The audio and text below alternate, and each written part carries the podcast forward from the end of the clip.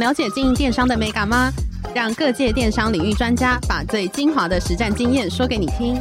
电商原来是这样，陪你一起创造巨额营收。大家好，我是林科威，我是一方。穿比不穿更凉，相信这句 slogan 已经深植很多听众的心。那走在路上，几乎可以看到 One Boy 冲锋衣的广告看板啊，或是街上的广告，其实蛮多的。今天就是要来跟各位聊一下，以 NLP 的立场来分析最近很红的 One Boy 行销。那我们一起欢迎袁熙，还有一张。哎，大家好，我是袁熙，主持人好，听众好，克威、一方，还有各位听众大家好，我是一张。对，其实上一集有聊过说 NLP 这个是什么样的东西嘛？那如果说大家还不太懂的话，可不可以请一张老师还有袁熙介绍一下？哦，可以，可以，可以，因为我相信部分听众可能还没有听过上一集啊。那在你回去听之前，你可以直接了解，就是如果我们用一个非常简单的比喻来讲的话，NLP。它的中文全称叫神经语言程式学嘛，那不过就如同我们之前讲的，这样讲完你也不知道它到底在讲什么，所以我们可以用个非常简单的隐喻来了解，是，也就是如果人的大脑就是一台电脑的话，那么你看我们一般买新的产品，三 C 产品，手机啊，新电脑，我们都会看它的使用说明书嘛，可是我们人活这么久。却没有看过大脑的使用说明书、操作手册，所以 NLP 简单讲就是我们人脑的操作手册。换句话说，为什么它非常吸引人的点就在于，我们都知道如何跟机器沟通，是，可是我们常常跟人没有办法做有效的沟通。什么意思？你看我电脑打开来，你知道你 Word 打开按 Enter，它就会往下跳一格；按那空白键，它就会往右跳一格。可是常常你在跟人家传讯息、聊天的时候，人家已读不回，爱读不回。对不对？未读未回，这不论是在商业或感情上都是哦。你看商业上，我明明投了一堆广告，结果都没成效。然后我想了很多的 slogan，很多崭新的新的定位，却没有人买单。那感情上也是一样，因为感情也是一种行销，行销我自己，对不对？我问那个新来的学弟、新来的学妹，说明天有空吗？他跟你说，嗯嗯，哈哈，我先去洗澡喽。诶，三年都没有出来，四年都没出来，所以我们跟人脑沟通常常无效。那 NLP 就是协助我们。跟人脑能够做有效的沟通，就像我们跟机器、跟电脑沟通一样。哎、欸，不好意思，我想问一下袁熙，就是那如果说我常常被已读不回，这这这要怎么办？这是题外话了。哦，这个这个完全有方法。我可不过我觉得这一张老师可以用非常关键的 点直接解析。我常常被女生已读不回，这个到底该怎么做会比较好？应该这样讲哦，就是如果有人有人他对你的态度是用拿球的态度。什么是拿翘？就是他一副很高傲的样子。Uh. 那呃，其实最主要的点就是因为你在乎啦。那再来还有另外一点，就是你发讯息的频率跟态势，在他所有众多追求者当中都都长一样。嗯哼、uh。所以你会发现哦，那些我们来来课程的学员哦，诶，你会发现，但他们开始用不同的模式去跟对方应对的时候，那对方给的反应就会不一样。例如，当所有人都被已读不回的时候，有极少数的人敢直接问他说：“干嘛不回我？”对，可是光只是这样简简单单，你就把这个僵住的催眠循环打破，因为他一定没有料到你会这样说。嗯，所以那当他看到的瞬间，他的反应就是最直接的。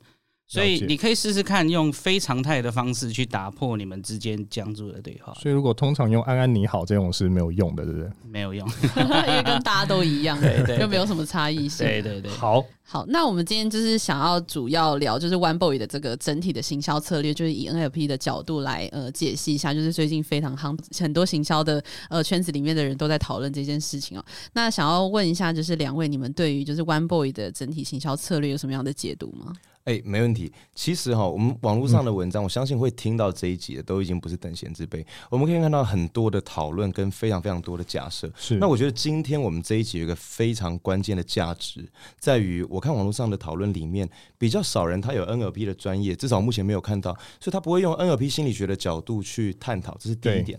那第二点，我们要用 NLP 的角度去延伸，就是从一些基本假设去讨论，也就是网络上很多的讨论，有些讨论是非常有价值，有些讨论看似。很有价值，然而它很有可能在假设上就犯了错，因为我们不得而知。是，所以今天都会把它剖析开来。那简单先讲哈，就是如果用 NLP 来分析的话，它整体在当前，我们不要讲它的未来前景，那个晚点聊。在现在，它这么成功，它最使用到最大的策略，我们就说是视觉策略。什么意思哈？视觉策略就是我要做一个第一名的品牌。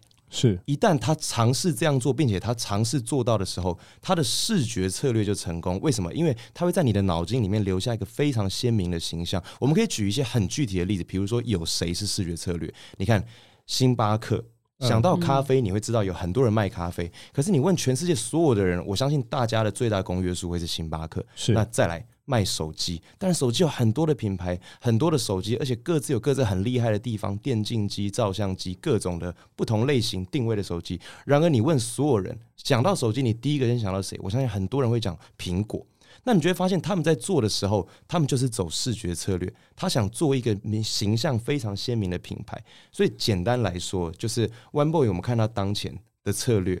他最突出的一点就在于，他尝试用尽各种方法，想要抢占市场，他想要占市场更多的比例，来让所有人想到说，国民服饰第一品牌，冲锋衣的时候，简约的保暖的衣服的时候，就能够想到它。所以这个意思就等于说，如果说要做品牌，它应该就是铺天盖海的去做这样的事情。所以等于说，我不管怎样，我就是。铺天盖海去做一些广告，做一些行销，然后让消费者看到，或是潜在消费者看到嘛？哇，各位这个问题实在问的太精准了，不愧是电商的大师啊！哎，确实是啊。说实话，如果我们单单只讲做 V 策略，也就是视觉，我们 V 就是 vision 嘛，视觉。我们单单讲做视觉策略这件事情，我们只讲这个哦，那你砸钱一定是有用。然而，这个有几大限制，我们马上可以讲给大家听。第一个很直接的，就是我没有钱。对不对？别人有一亿、两亿、三亿可以砸，你叫我拿一百万出来做广告，我可能都觉得我口袋已经要空了。这是第一件事情。是，那难道我没钱就不能跟别人打吗？错。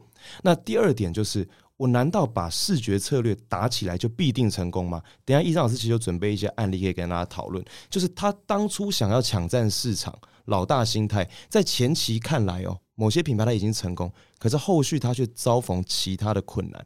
这种老大心态的模式啊，其实。在一些商业的讨论当中，他们会称它叫烧钱模式，就是呢，他们会有一些大家默默的一些心理的规定，就是觉得啊，你要把东西做起来，你就一定得烧钱。那其实这个模式开始变得广泛，大概是从两千零五年开始。那其实从两千零五年到后来最有名的共享单车倒闭，大概十年的时间。也就是这个烧钱模式，其实最后他会遇到，又会回到一样商品跟服务上的问题。我举一个例子好了，就是在二零一六年的时候，共享单车开始就是用免费的模式啊，把那个其他的同行全部都吃下来。在那个两年当中，几乎是大家租那个单车是不用钱的。好，那就是所有人都去载他的 app，所有人都去骑他的单车。可是他在这两年当中，他是一直不断的亏钱，亏到后来他们真的撑不住，他们在二零一八年倒闭。那这边要回归到一个问题，就是你不能让消费者认为说你的服务是他应该要得到的。假设说你够聪明，你做了半年之后开始回归到这些服务应该要付费，那么最后你的消费者又回到一个最根本的问题，就是那你的商品到底好不好？嗯哼，所以其实说实在话，就是烧钱模式这件事情，它仅仅只是对于品牌这件事情有帮助，但是你最后要把客户留住，你最后要把客户渲染出去，你还是得靠你本身的服务是不是够好，你的商品的质量是不是够好。其实最重要还是要靠这些。是，所以我可以做一点补充，就是这个非常精彩的例子，也就是。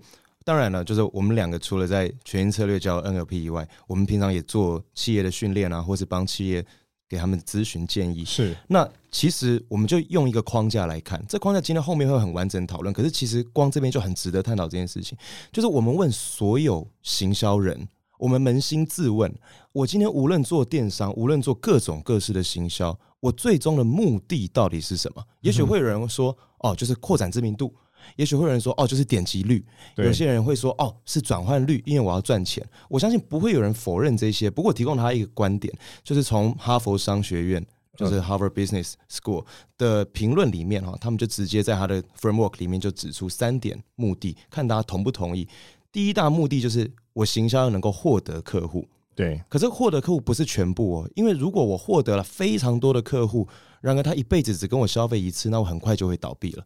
所以第二个是我要能够留住客户，我能够让他回来持续消费。嗯、那第三个，我希望我的客户能够成为我的资产，也就是他可以帮我扩散出去，作为我的品牌大使。所以光是用这三点来想，我们就可以很好的回应到刚刚我跟易章老师在讲，我们用 NLP 的 V 策略是不是单一绝对成功的模式？绝对不是的，答案是否定的。嗯、也就是如果你有很多的钱，你在很短的时间内想要抢占。V 策略品牌知名度，留下他在别人脑袋里面的鲜明视觉印象的话，这确实是一个有效的方法。我们可以回来看 One Boy 他真正做的事情，哪些符合这个？例如，大家都在讲他找这么多的艺人代言，他到底花多少钱？那艺人代言本身就是 V 策略，嗯，就是视觉策略。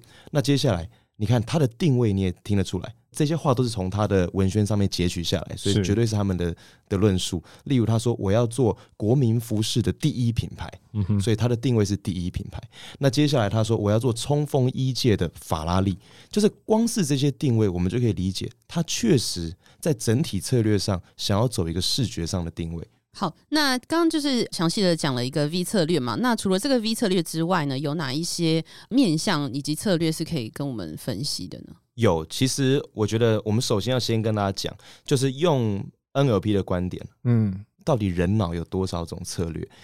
以神经语言来说，哈，就是 NLP 神经语言来说，人类有三种主要的系统，一个叫做 V，就是视觉；另外一个叫做 A，就是听觉；最后一个叫做 K，就是触觉。那视觉我们刚刚讲很多，不过我想啊，在我们深入讲 One Boy 到底用其他哪些策略之前，易章老师他本人就是听觉型的，听觉有哪些非常关键的重点，其实是坊间所有教 NLP 的人都没有意识到的。其实以听觉来说，他们更看重的是 CP 值，所有可以分析的，所有可以分析去批判的点，例如说我付了这个钱之后，我要缴多久的贷款，呃，或者是说这个商品它可以用的次数到底是什么？所以其实听觉来说，都是跟商品的 CP 值付费有关。那这边因为刚才提到那个就是烧钱模式嘛，视觉视觉的策略。那这边我提供大家一个技巧，就是当然我知道很多人他并没有那么雄厚的资本去大砸钱，可是既然我们要运用到心理学，我们就要运用。其实我们大脑的盲点是非常多的。那在 NLP 里面有一个换框的技巧，这个换框的技巧有一点像是。我利用去沾沾别人的光来增加我商品的价值，这个我举一个例子啊，当然这个例子是我随意举的，好比什么？好比你现在要卖美白商品啊，那美白商品需要有几个主要的功能，例如它除了美白之外，它还要可以保湿啦，对不对？那它还要可以就是可能你擦上去之后不会黏腻啦，对。那再来就是你可能还可以抗老化哦之类的，这个时候这个时候你就可以去看。就是如果你这个商品它需要有这些优势，那你就去看在市面上有哪些已经是龙头的，它具有这些优势，然后你把这些优势包装到你的商品里面。就是你看以前你要这三种优势的时候，你要买这三种商品，但这些呢，在我的商品里面都有。可是是实际上是不是真的有？其实数据只要接近，大家就会认为他们是相等的。还有另外一个问题就是，哦，如果如果。你现在要推的这个商品的优势，就是别人有的优势你都没有怎么办？就是你的商品是真的很不好，可是毕竟他自己的小孩啊，你你还是得替他想优点。那这个时候你就想办法在他身上找三个优点，然后试着去跟其他的品牌做比较，一定不会有有某个商品全面都胜出嘛。那今天只要你有可能你你有大概一到两点是超过别人的，那这个时候你。商品的价值就会提升，所以其实这个有一点像是以前什么，就是那种老将带新人出来，就新人其实明明没有什么，可是其实就是呃，主要可能还是老将在撑场，那那个新人就出来唱个一两句，哇，大家就认识新人了。有一点点像是这个，你可以借用那个沾光的，让你的商品也是一样做到更相近于 V 策略这件事情。所以等于说沾光就有点类似联名的意思，或是我们所谓的明星代言光环的意思嘛？对不对？诶、欸，它可以带来这样的效果，不过联名比较像是对等的关系。Uh uh -huh. 对，那沾光的话，它我就是刻意去选那个比我厉害的，然后把它的优点讲成我也有。Uh. 那、我相信大家在买高单价商品的时候，一定都会有一个想法，就是我来找找看有没有价格比较便宜，可是功能跟它差不多的。所有人都会有这种心态。哦，这是这个你要讲是贪小便宜嘛？是嘛？嗯，那这个时候你就刚好抢攻了这些人的心态。那这边有一点比较重要的是，呃，如果你的商品其他厂商也有在供应，那可能品牌不同，那他们提供的数据你也要提供，那这样就变成你的优势是别人没想到的。同时，你也提供了他们提供的数据，那这个时候大家就开始做取舍啊，就是说哦，这个虽然说它没有像那个某某品牌这些优势，可是它有这些优势，而且还有比较便宜，那我买了。哎，这个时候瞬间你的优势变得比较多。这个我可以举几个例子啊，刚刚好完美的呼应到医生老师讲的这个案例，就是我不知道大家有没有在关注一些三 C 产品，你看哦，就是常常会有某些产品，它甚至自称。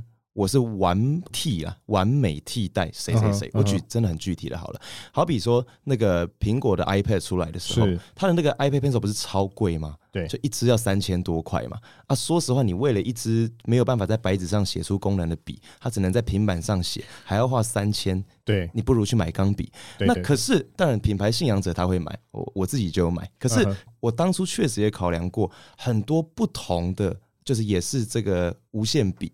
真无线笔，对，那他就号称说我是完美替代苹果，而且呢，我不止在磁吸的功能，就是能够吸附的功能跟它完全一样，我在笔头的设计还更怎么样？呃，例如更好用、更好握、更好写，而且更便宜。那再讲另外一个例子，比如说一样是 iPad 的例子，那时候出来之后，它不是出了一个键盘吗？对，就是他那时候打的一句口号叫做“你的下一台电脑何必是电脑嘛”，那他就给他一个能够吸附的那个键盘，那键盘也非常非常贵啊，嗯，等于你买那个键盘几乎可以再买一台小平板了。所以后来就很多厂商他做高质量的键盘，他就说你为什么一定要买苹果的？你还不买我的？那其实他们的这种策略，就是他们这种策略在讲法上虽然有比较跟分析，然而他想做的就是借用那个别人的 V。换句话说，我用很直白的话讲，大厂。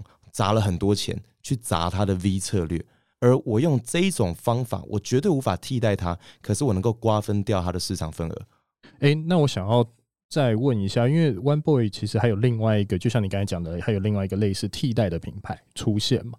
那还有就是，如果我在一个卤肉饭名店，它旁边可能也开一个卤肉饭名店，那可口可乐和百事可乐，它都是一样这样的策略吗？是哇，这个又是讲的超级好。其实这种策略完完全全奏效。呃，我们说虽然哈商业创新日新月异，对，可是人心哦常常亘古不变。怎么讲？你看那一种老字号，什么什么什么饼铺，什么什么饼家，嗯，你常常看到就在拐角同一家的拆家了，然后每个都说它是原创店。原店、创始店，然后就算不是他们家的，也要搞一个非常类似的，连 logo 都很像，所以常常有打商标。而且而且这边常常会有一个都市传说，就是开在名店旁边的，大家就会说什么哦，那个是他小儿子开的，可实际上到底是不是，其实根本没人知道。嗯、但是我不晓得大家有没有发现到一件事哦，就是。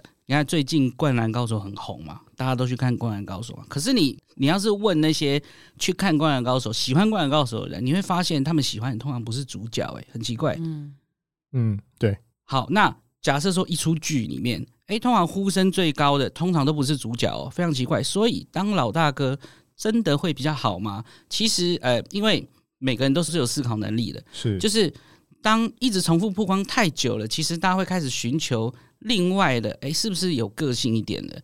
所以就是前期或许可以用到这些沾光效应，但是我认为最最最最根本，你还是要做出你自己的个性、自己的风格。其实这才是吸引客户留住的一个要件。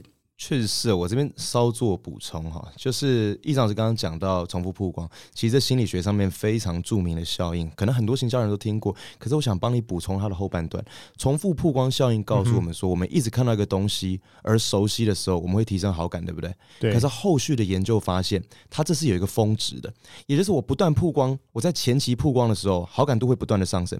可是，一过了那个高点，再曝光的时候，开始出现负面的观感。这就是为什么有些网红。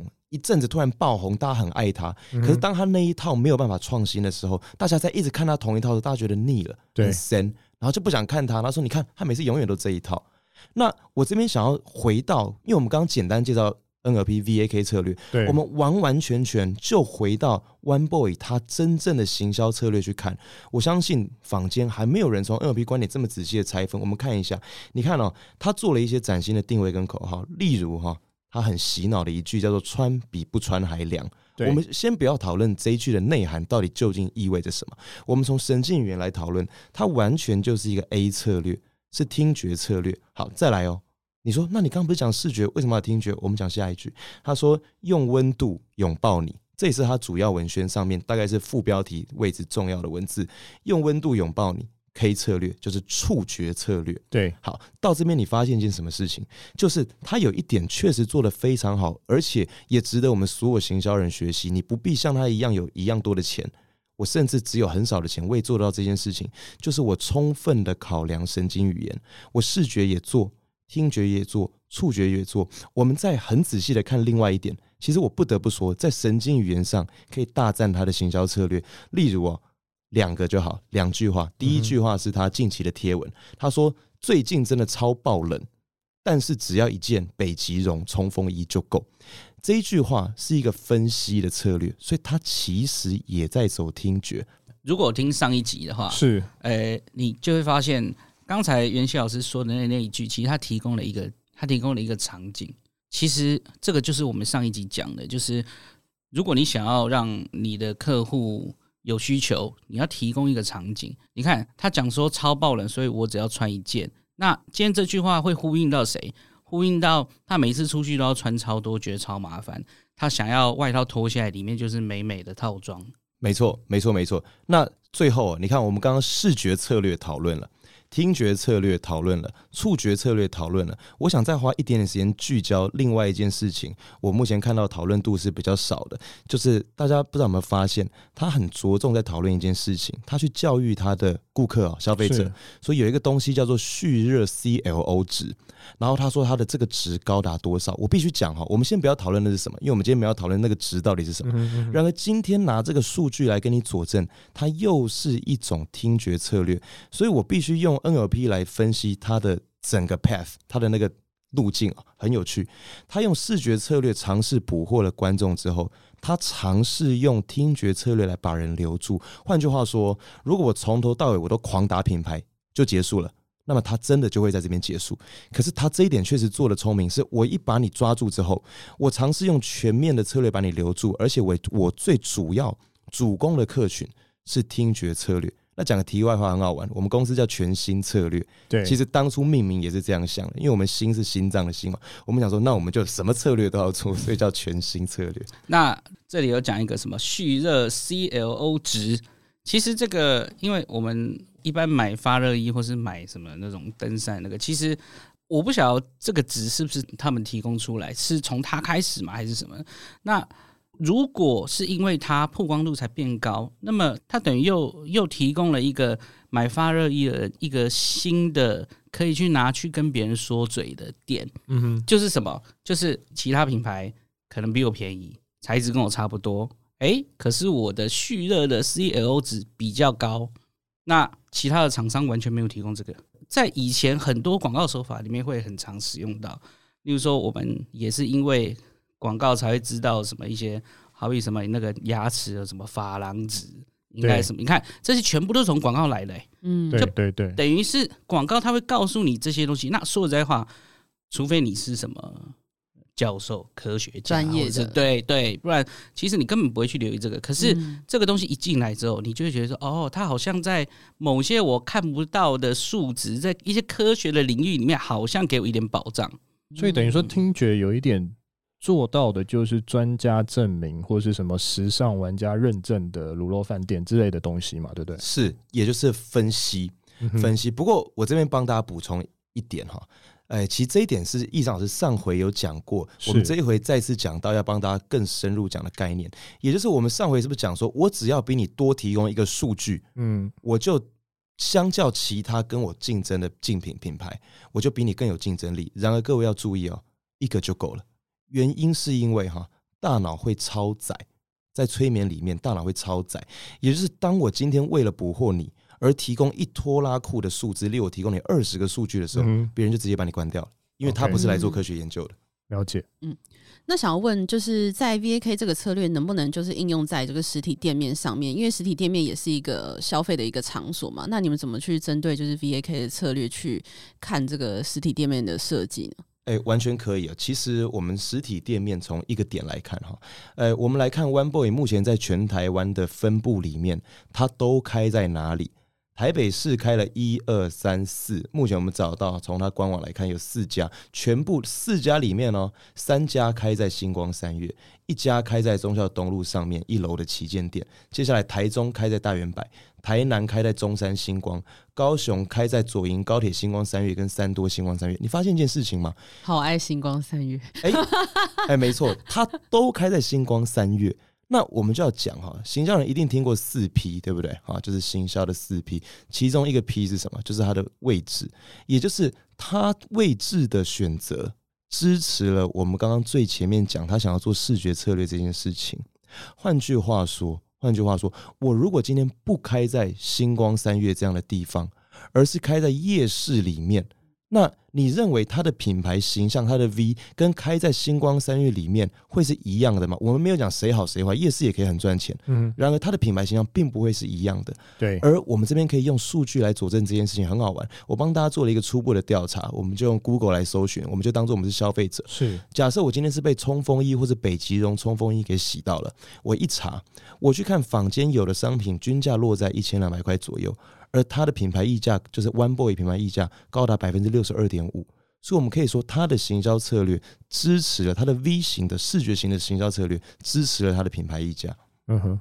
那想问就是在市场区隔啊，或者是市场目标啊、市场定位，也就是这个 STP 上面，就是有没有什么样的一个行销的呃策略，是你们也可以做分析。是，其实这个讲下去会很深入、很复杂。我们只要很简单的讲一点就好。这一点也是易正老师刚刚讲过的，也就是我今天一个新的品牌或是商品出来，我踩的定位到底是什么？换句话说，如果我的定位踩不好的话，我砸再多钱做视觉策略，那也只能洗到第一波，而且可能只能洗到眼睛而已。对这个，我想用一个很古老的广告，请易正老师跟大家说明，就是可能我们所有听众年轻一辈可能没有听过，就是跟我们年龄差不多那个年代要听过，叫做沙很大。哦，对，就是那个，呃、对对对，瑶瑶嘛。来，你看，就是讲到沙很大，大家只记得瑶瑶。对，哎，我想问一下两位主持人，那个广告是在广告什么？游戏游游戏吗？对对对，哎呦，你们是少数可以说出正确答案的，真的厉害。大家不知道是哪一个游戏。对对，大部分我问我说，哎、欸，你还记得咬牙那个沙很大是在广告什么？他说，嗯，那个提神饮料，呃，提神饮料，就是他把它跟另外一部搞混了，你知道吗？嗯、对，那其实是这样哈，因为其实沙很大那个广告，它做到了一点是，它确实是吸引了你的注意。因为他突然大喊，然后突然一个很冲击的画面，就是你会啊，你真的被吸住嘛？对。可是他后续的带入做的不好，就是呢，你被吸引了，然后呢，就是你被呼应到了，可是广告本身并没有把你引导到他的商品里面。那所以其实应该是这样，就是你的不论是你砸钱做广告，就是你吸引人家眼球，那你最终最终还是要引导到。引导到你的消费者把钱掏出来，其实这个才是最重要的，不然就是会变成什么？那个你就一直不断的撒钱嘛。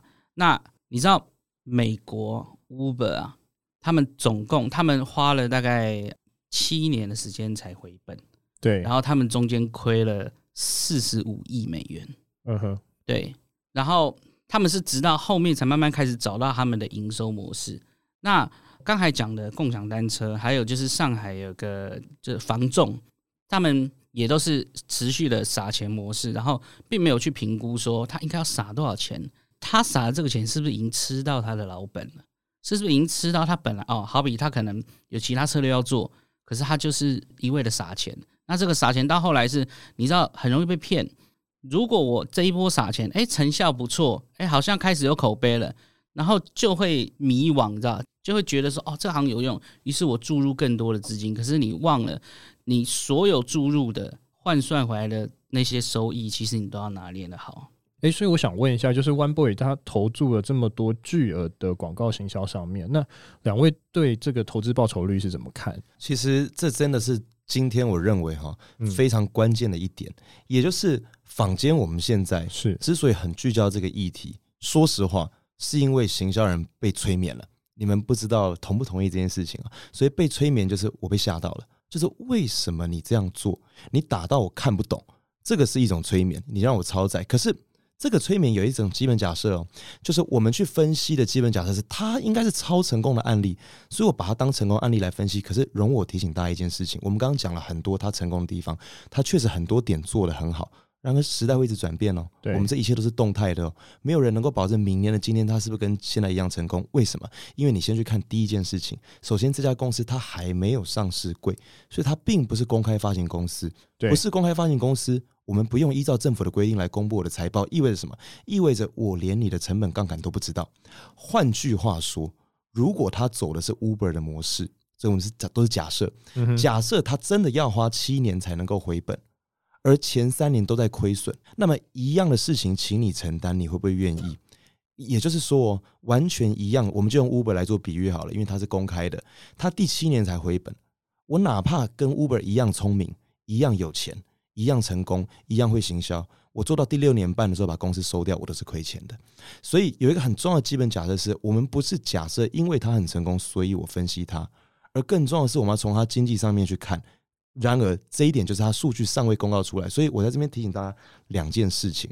第一个就是我们今天投钱，你一定要考虑两件事嘛。第一个是我希望有多少的报酬。对，你所有投资，你都在想这件事情。你投股票也在想一样的事情。说实话，你读书、交男女朋友，你也在想一样的事情。我投注了这么多时间，我传了这么多讯息给你，我传到第几封的时候，你会回我第一个哈？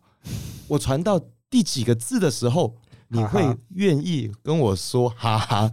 我传到第几天的时候，你想跟我出门？跟我吃个晚餐，我们都在看这件事情，所以你看哦，光是刚刚的隐喻就告诉我们，我们在意的是投资的报酬率以及多久的报酬率。嗯，今天我跟你讲，年化报酬跟五年报酬是两件截然不同的事情。而且，而且，其实这边我也请各位要要为自己啊，就是因为我们说要做那个平衡嘛，对不对？就是我的付出跟获利。那除了这个之外，多留给自己一点容错的空间呐！我的意思是什么？假设今天我这么多资本，我把这些资本全部做了好几年的规划，这些资本全部下去，可是万一错了怎么办？那你看，万一错了就会变成共享单车，万一错了就会变成上海的爱屋及乌，就是没办法回头了。当然，当然，如果你真的要真的要花钱做这件事情，你一定要规划在。你所花出去的这些钱，它不会吃到你原本的成本，就是你原本本来这些钱要拿来做什么的，就是永远都不要吃到它。嗯、除了这个之外，多留给自己一些错误的空间，你好可以调整。因为商业模式可以调整啊，但是亏钱了，东西卖不出去，这个其实是比较糟糕的。那我想假设一个状况，就是如果假设今天一个品牌有一笔钱好了，那他们应该要怎么样去花，以及。就是他们要投资单一个品牌还是多个品牌？就是要怎么去评估这件事情的报酬率呢？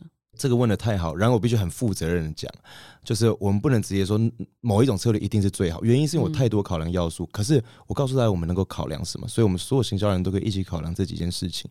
第一个是，如果单一的品牌或是少数几个品牌，它有足够的数据让我相信他在短期内能够让我回馈的话，那我何不花多一点的？资金在投资它，当然本来就有风险，所以你鸡蛋不会放在同一个碗里面，嗯、对不对？所以另外就是，如果我对于整个市场是不确定的，那么我不如在初期的时候，我先花少量的成本投资在多个品牌上。其实很多电商他选品就是这样做，对不对？我就一次投很多，那哪一个爆了，我就更加去聚焦在他身上。那没爆的那个，我就看他到底。占我多少的收入，还是他根本就在亏钱，我就把他拉掉我的产品线。了解。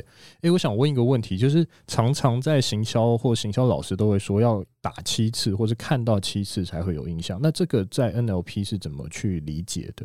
这个其实七次应该是来自于那个习惯的养成这件事情。是，其实这个并没有一个，并没有一个实际的数据啦。所以就是呃，应该这样讲，因为。本来重复曝光就是会让人有比较好的印象，对。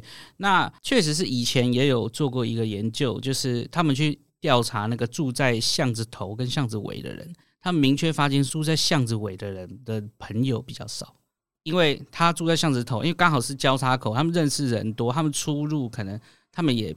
比较容易认识，当然这个并不是单一条件啊，他还跟你的性格啊，跟你的跟你交朋友的方法是有关的。呃，只是我们要跟各位说，就是不要忘记我们讲的，就是重复曝光到最后，其实你反而会让大家开始觉得很厌烦、很腻。那慢慢的，反而你会把机会让给那些可能原本在你之外的那些对手。所以就是呃，适当的做就行了。诶，那我想要回过刚刚讲的，就是以多个品牌来说，会有多少超出平均的表现？是这个，其实我提供大家一个真实数据，这是来自我美国的母校伊利诺伊香槟他们提供的一个数字，当然研究并不是他们做的，也就是以美国这个消费零售业来说，我们看它的品牌在第一年的失败率是高达百分之七十五到八十五帕的，然后这个剩下的十五趴到二十五趴。几乎在第二年都倒了。换句话说，就是新的品牌，它确实存在很多的困难。所以这也强调了一件事情，就是我们今天一直在呼应的。因为我相信今天听。我们这个 podcast 听众应该只有极少数的人，你拥有破亿的资产，能够去做电商行销。是，大部分我们的不会有那么多的钱能够打在行销。所以对于我们来说，我们绝对不是要百分之一百的复制所谓 One Boy 的成功策略。然而，这并不代表他没有地方值得我们所有人学习。他在神经语言、在视觉、听觉、触觉的分配。跟主要神经语言的采用上是成功的。嗯、那回到刚刚各位的问题，会有多少超出平均的表现？我们光看那个数据就就知道，就是失败率非常高。那我们不如用聪明的策略，把成本压低的状况下，投资更多的品牌，而且我觉得它的成功率是高的。好，那最后想麻烦两位，就是帮听众大概总结一下，就是从这个 One Boy 的例子当中，就是我们呃哪一些策略是可以提供给这个听众参考，因为他们也不一定有那么多的钱这样子。那有哪些策略可以提供？我今天做一个小结哈，我们前面其实这两集花了很多时间谈 VAK 神经语言，为什么？因为神经语言就是人类思考的本质，也就是我们大脑里面所有的资讯都离不开神经语言。换句话说，如果你作为一个行销人，可是你过去一直在在意四 P，在在意五 C，在在意 STP，在在意行销框架。可是你没有回到人真正人性。我们在想事情的时候，我们如何从视觉、听觉、触觉去接收跟思考？那非常可惜。所以我觉得今天第一大价值，第二大价值是我们今天没有很深入谈到。可是我最后作为补充，那未来有机会或是在我们自己的网站上，你都可以找到这样的资料，就是。NLP 里面有个东西叫做逻辑层次，我们叫 logical levels，也就是换句话说，我把话讲得很简单。如果今天这个人他买你的品牌，他是在买商品，那他是低层次的。低层次的永远只能满足最基本的需求，例如我要吃饭，我要睡觉，我要刷牙洗脸。可是如果今天他买你的商品，是在买一个性格，是在买一个自我认同，是在买一张自己的名牌。因为我用你的产品，我就是一个怎么样的人，哪一类的族群的时候，如果你的品牌做到这样的价值的时候，那它就是高层次的，高低没有好坏之分。然而高层次它的影响力比低层次远远巨大的多。了解。所以最后啊，就是如果你在做宣传啊，或是你在做任何的商业模式，你突然出现迷惘了，你永远要记得一件事，就是永远不要觉得我一定要亏钱才能赚。如果你已经遇到窘迫的情况，那比起亏钱啊，那什么都不做反而才是好的。那为什么是什么都不做呢？因为哦，这个非常有趣，就是你看哦，我们的基本假设是我做了比没做好。然而，如果做了会亏钱，而不做不会亏钱的话呢？大家可能不认同我这句话。我再举一个真实数据。我们大家今天很爱讨论钱，我们讲投资股票。其实美国常年的研究发现，一个人这平均来说，当然一定有专家，我们就是避开这个。如果我们只是个凡人的话，对于所有人来说，你一年股票进出场的次数越多，你赚的钱越少。换句话说，你进出场的次数跟你的获利是成反比的。所以才会有人说，死掉的人跟忘记的人赚最多，这个在学术上是有依据的。了解，好哦，案例很有趣，这个案例很有趣。今天非常高兴邀请到袁熙还有一张老师来到现场来跟我们分享消费心理学的知识。那我们谢谢他们，谢谢，谢谢，谢谢大家，谢谢，拜拜。